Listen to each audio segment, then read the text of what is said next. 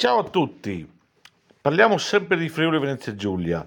Il Friuli è quella zona, dal punto di vista vinicolo, dove spesso nascono associazioni di produttori, reti di impresa, cose varie del genere, oltre chiaramente i vari consorsi di tutela, che nella mia vita ho visto nascere e morire. Mi viene in mente Schieppetino di Prepotto, che probabilmente ha fatto il suo facendo ottenere la sottozona a Prepotto, eh, poi il consorzio tutela del pino nero friulano, la tutela del pino bianco, insomma c'è un po' di tutto. No? Da segnalare però eh, che me, quando dico che il Coglio comunque è una zona abbastanza statica e abbastanza ferma vent'anni fa dal punto di vista vinicolo, sia della qualità che della, mh, delle idee di vino, c'è però da dire che sempre nel Coglio ci sono due associazioni che meritano di essere nominate perché secondo me stanno facendo tantissimo per il territorio Coglio.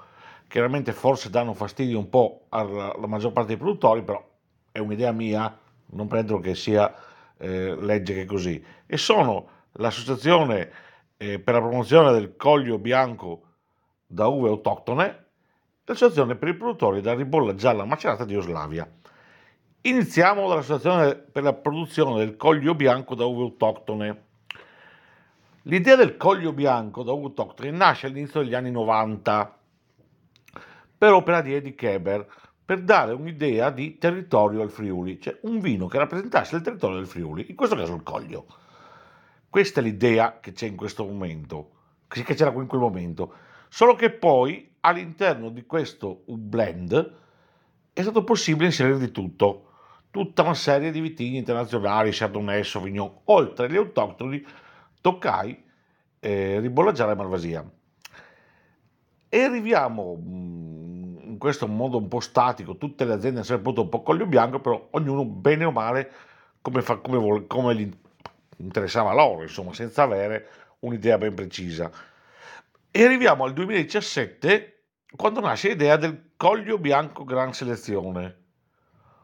Quindi, utilizzando le varietà storiche, friulano, dal 40-70%, ribolla gialla massimo il 30% e malvasia anche qua massimo il 30%.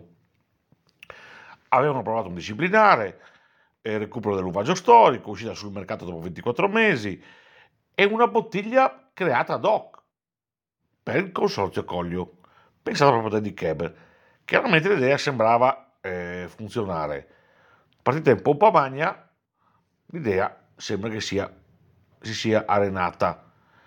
Sempre nello stesso periodo, volevo nominare una cosa, era nata l'idea da tre produttori, Renato Keber, Michele Blasic e Christian Keber, era nato il progetto Zegla, Zegla Grand Cru, ovvero avevano creato un disciplinare basato sul toccai friulano prodotto a Zegla.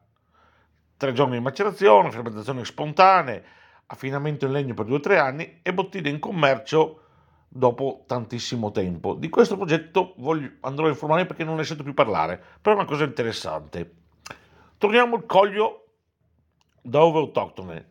Un paio d'anni fa, un paio di produttori, la cantina produttori di Cormons, Andrea Drius con Terry Faet, Eddie Keber col figlio Christian Keber, quindi, e Fabian Music, hanno voluto tornare a, prodo- a, a, proporre quel progetto che si chiama Coglio Gran Selezione, dandogli il nome di Coglio Bianco dove autoctoni, utilizzando la bottiglia Coglio, utilizzando il marchio ben scritto in alto sulla bottiglia Coglio Vino da uve autoctone, importante che si, ecco questa è una cosa molto importante, Coglio, parliamo di territorio, parliamo di territorio. Ehm, Boh, ci sono dei, dei, parametri per l'etichetta, ehm, davanti etichetta, dietro etichetta, utilizzare coglio da uvo autoctono nella promozione, non utilizzare i vini nome di fantasia, preferibilmente, eh, il vino deve essere da friulano per la maggior parte, 55%, il resto malvasia di bolla gialla. Il vino deve uscire eh, dopo 18 mesi dalla vendemmia, non deve essere macerato, o avere macerazioni prefermentative, possibilità di utilizzare botti di legno per l'affinamento, possibilità legno grande, senza che chiaramente però il vino eh, ehm, sappia da, che il vino sappia poi da legno, che, c'è, che la predominanza dei sentori dati dal legno ci sia sul vino. E se qualcuno vuole creare la riserva, si può fare ed è possibile che venga indicata nella retroetichetta, in modo che davanti sia, sia ben visibile coglio da uve autoctone. Questo è un progetto che sembra che sia iniziato a prendere molto piede, molto attenzione col molto perché non è così facile, perché a questi produttori si sono aggiunti anche Maurizio Buzinelli, si sono aggiunti Fabian Korsic, si è aggiunto Alessio Comianc, quindi siamo già arrivati a 7. Da notizie mie sembra che anche Riccardo Marcuzzi con officine, officina vitivinicola Marcuzzi di San Floriano e anche Villa Vasi di Gianluca Pellizzon potrebbero essere prossimi ad entrare in questa associazione, producendo già loro un vino fatto con queste caratteristiche. L'idea eh, che io approvo in pieno e anzi la supporterò è quella di parlare di territorio, che non si parli delle varietà di uva, cioè coglio. Bisogna parlare di territorio, perché in questa cosa qua vincerà quando si dirà abbiamo, vinto, abbiamo bevuto un vino del coglio, si inizia a ragionare alla francese finalmente, perché in, Fran- in Francia non si dice sto bevendo Sauvignon, ma si dice sto bevendo un Sancerre, non si dice sto bevendo Bordeaux, sto bevendo Bourgogne, si dice sto bevendo un Pomerol, sto bevendo eh, un Poiac, cioè si parla molto della zona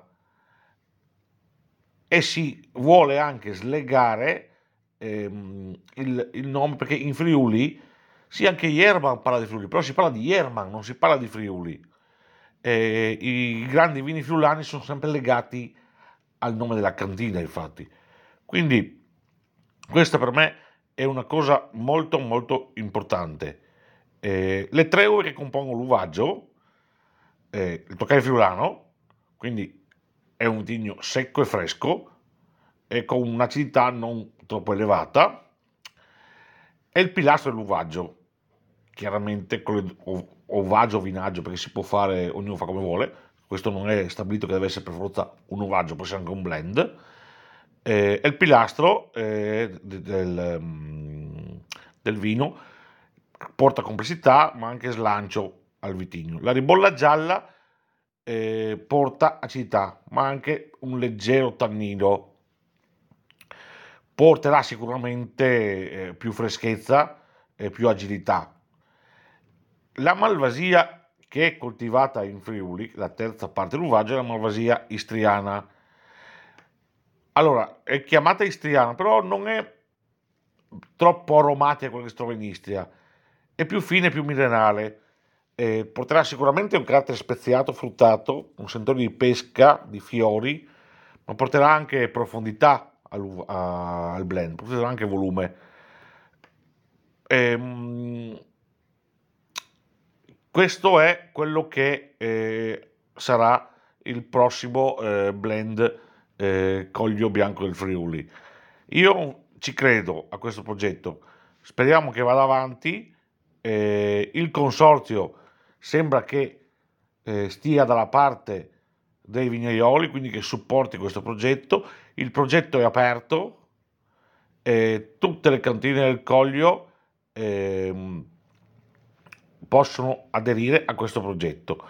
Chiaramente nessuno controllerà, c'è un autodisciplinare, insomma, ci vuole anche un po' di correttezza da parte delle cantine.